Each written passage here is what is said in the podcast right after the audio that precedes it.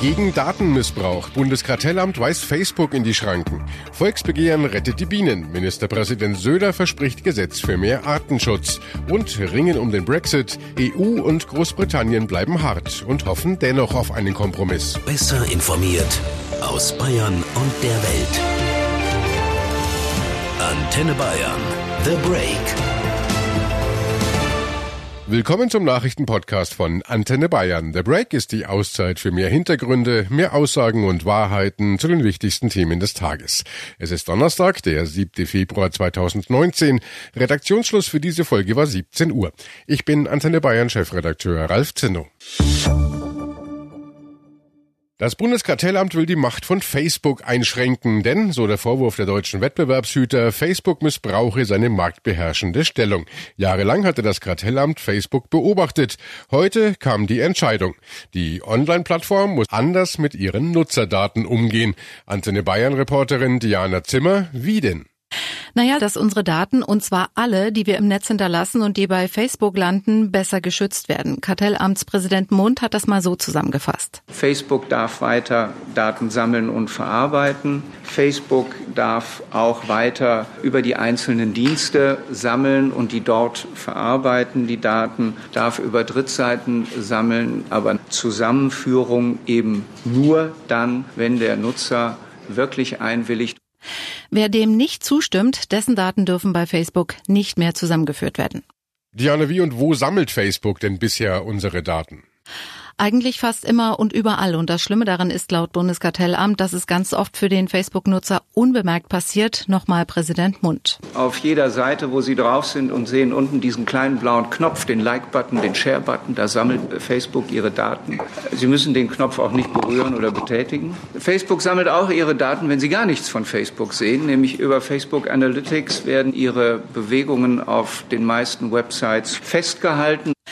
Ja, und bisher sieht die Praxis von Facebook so aus, dass Daten von anderen Seiten, also egal ob es um ein Fahrrad geht, das man sich online anschaut oder ob man über ein Online-Portal Blumen verschickt, mit dem Facebook-Profil verknüpft werden. Das hat wohl jeder schon mal erlebt, dass man dann bei Facebook plötzlich Werbung für genau diese Produkte bekommt. Und bisher kann man sich dagegen ja nicht wehren ganz schwierig. Das Kartellamt sagt ganz klar, der Nutzer kann sich der Zusammenführung der Daten gar nicht entziehen, unter anderem auch deshalb, weil es so gut wie keine Alternativen zu Facebook gibt. Was auch nochmal die Marktherrschaft deutlich macht, hier wurden heute auch Zahlen genannt. 1,5 Milliarden Menschen sind weltweit täglich auf Facebook. Hier in Deutschland sind es 23 Millionen jeden Tag. Das ist ein Marktanteil von 95 Prozent und ich glaube, das nehmen die meisten von uns auch genauso wahr, egal ob Kollegen im Büro oder der Sitznachbar in der Bahn. Facebook ist irgendwie über überall Instagram und WhatsApp inbegriffen. Und wie geht's jetzt weiter? Also bis wann muss Facebook etwas ändern?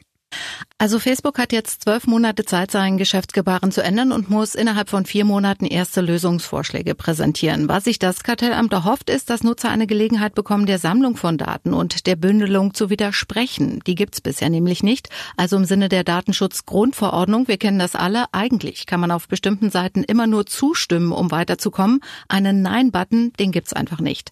Facebook hat nun umgehend Beschwerde gegen die Entscheidung angekündigt, aber klar, das war zu erwarten. Facebook hat äh, Beschwerde angekündigt, sieht sich zu Unrecht beschuldigt und will vor Gericht ziehen. Dazu Facebook-Anwalt Klaus Gorni. Ja, wir nehmen die Entscheidung des Bundeskartellamtes ernst. Wir sind aber grundsätzlich unterschiedlicher Auffassung. Wir verwenden Informationen über Facebook und Instagram hinweg, um den Schutz unserer Nutzer zu verbessern.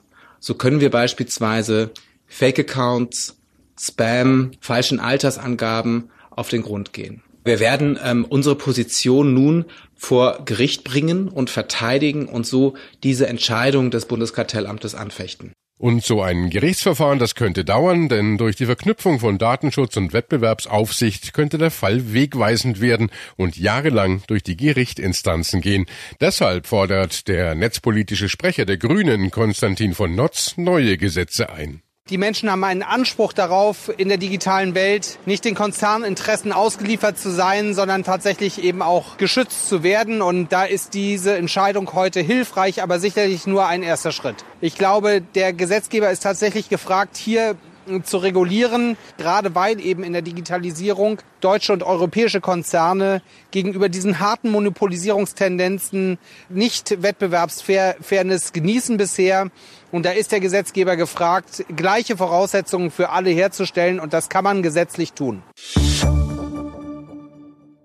Rettet die Bienen. Unter diesem Titel läuft seit genau einer Woche ein Volksbegehren in Bayern. Jetzt ist Halbzeit und äh, die Bilanz kann sich bisher sehen lassen. So sehr, dass jetzt sogar die Staatsregierung reagiert. Dazu gleich mehr. Zuerst schauen wir noch mal kurz drauf, worum es eigentlich geht. Denn es geht nicht nur um Bienen, es geht generell um Artenschutz. Die Initiatoren wollen erreichen, dass das bayerische Naturschutzgesetz geändert wird. Gefordert wird eine Ausdehnung der Mindestflächen für ökologischen Anbau auf bis zu 30 Prozent. Leidtragende sind vor allem die Bauern. Sie fürchten um ihre Existenz. Dazu Johann Mayer vom Bayerischen Bauernverband aus Kalmünz in der Oberpfalz. Letztendlich wird vieles, was hier gefordert wird, bereits gemacht. Das wird vom Staat mit Geld flankiert. Das kann aber nur bereitgestellt werden, wenn es auf freiwilliger Basis läuft. Und wenn man gesetzlich das vorschreibt, dann ist der EU dem Zahlungswillen praktisch ein Riegel vorgeschoben. Diese Gelder sind weg. Sagt ein Landwirt, der bisher konventionelle Landwirtschaft betreibt. Dem entgegen hält Ökobauer Josef Schmidt aus dem oberpfälzischen Erbendorf. Also es gibt Fördergelder, das ist kein Geheimnis und es ist auch sicherlich kein Geheimnis, dass viele Betriebe davon abhängig sind. Aber ich glaube, diese Fördergelder wird es auch weiterhin geben, weil nur weil man jetzt was in ein Gesetz gießt, heißt es nicht pauschal, dass man die Fördergelder nicht mehr ausgeben kann. Die Maßnahmen, die wir jetzt im freiwilligen Bereich haben, reichen nicht aus. Wenn die Freiwilligkeit nämlich Erfolg gehabt hätte, dann hätten wir nicht diesen Artenrückgang, dann hätten wir nicht dieses massive Problem, das wir gerade zu beklagen haben. Deshalb ist es so wichtig, dieses Volksbegehren zu unterstützen, weil jetzt zum ersten Mal dieser Artenschutz in ein Gesetz gegossen wird und daraus alle anderen Gesetze sich messen lassen müssen. Die konventionellen Landwirte haben nicht nur Angst um ihre Fördergelder, sie bezweifeln auch, dass sie beim mehr Ökoanbau ihre Produkte überhaupt verkauft bekommen. Nochmal Landwirt Meier. Ich brauche die Kunden, die diese Produkte kaufen.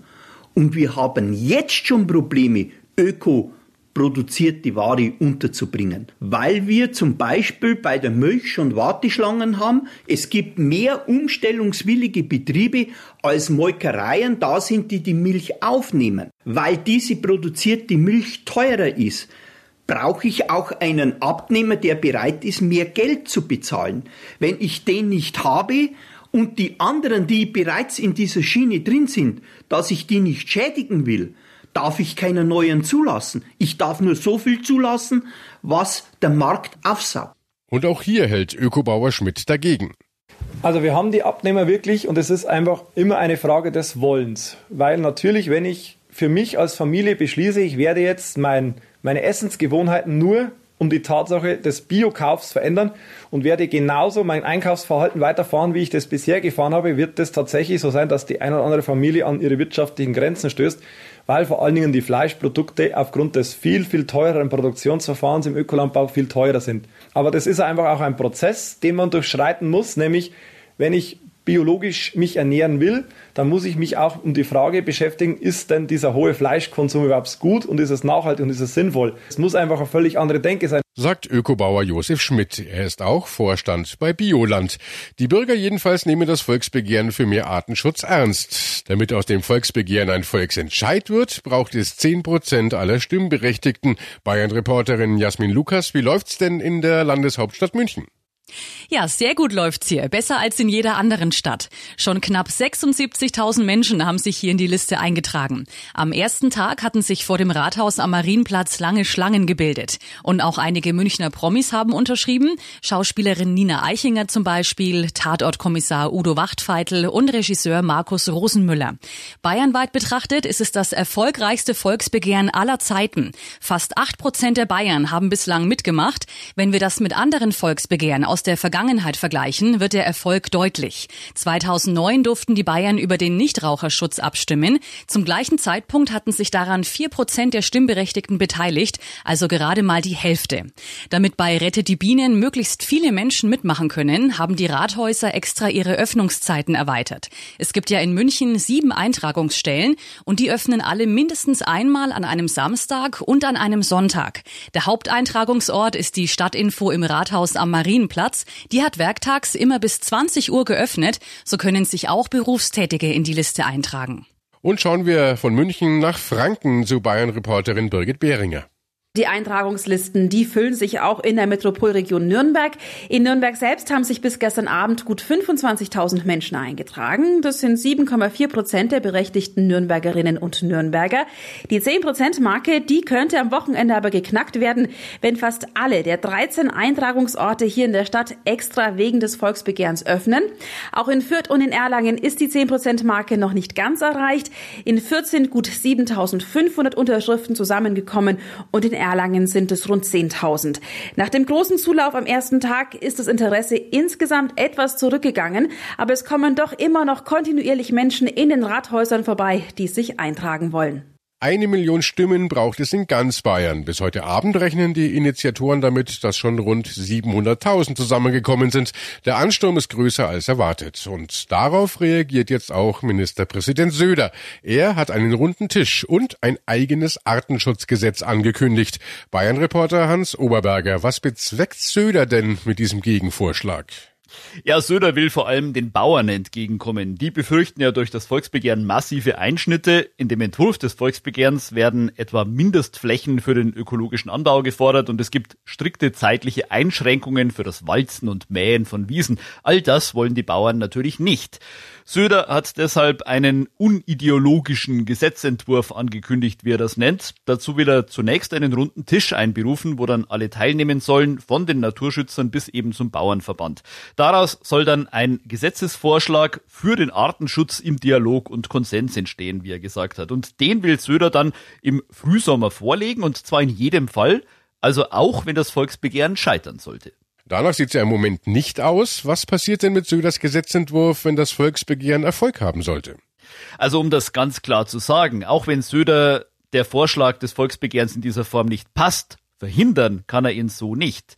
Sollten die Initiatoren also rund eine Million Unterschriften zusammenkriegen, dann kommt es in jedem Fall innerhalb von drei Monaten zu einem Volksentscheid. Da wird dann also über den Entwurf zur Änderung des Naturschutzgesetzes abgestimmt, genauso wie er jetzt im Volksbegehren drinsteht.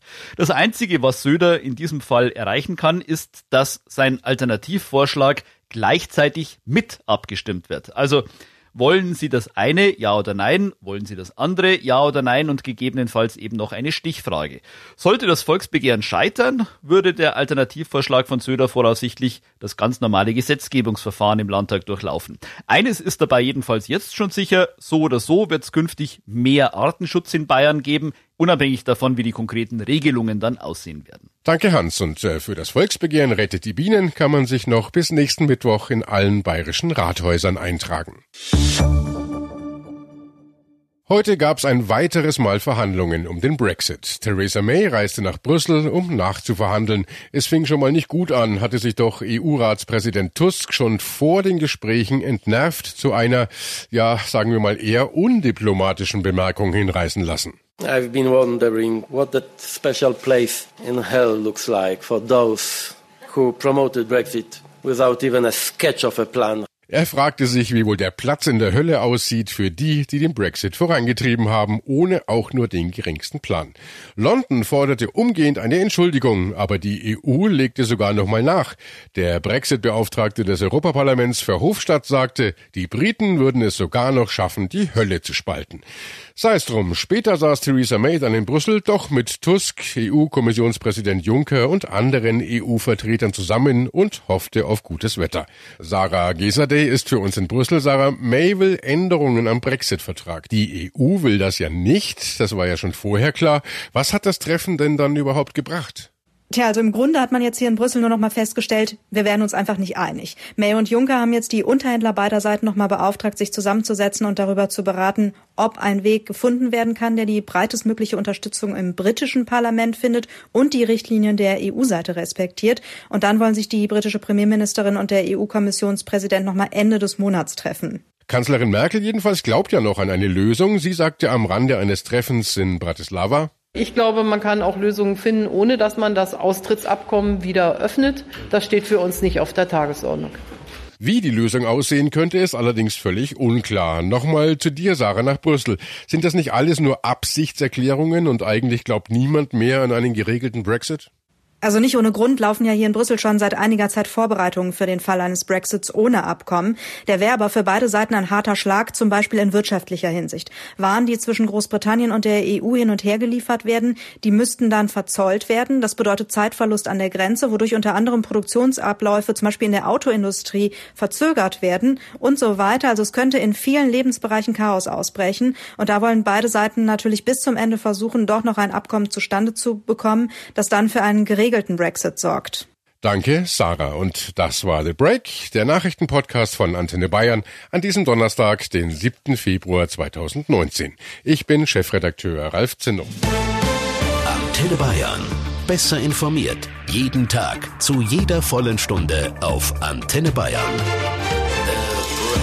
The Break. The Break gibt's auch morgen wieder um 17 Uhr. Jetzt abonnieren.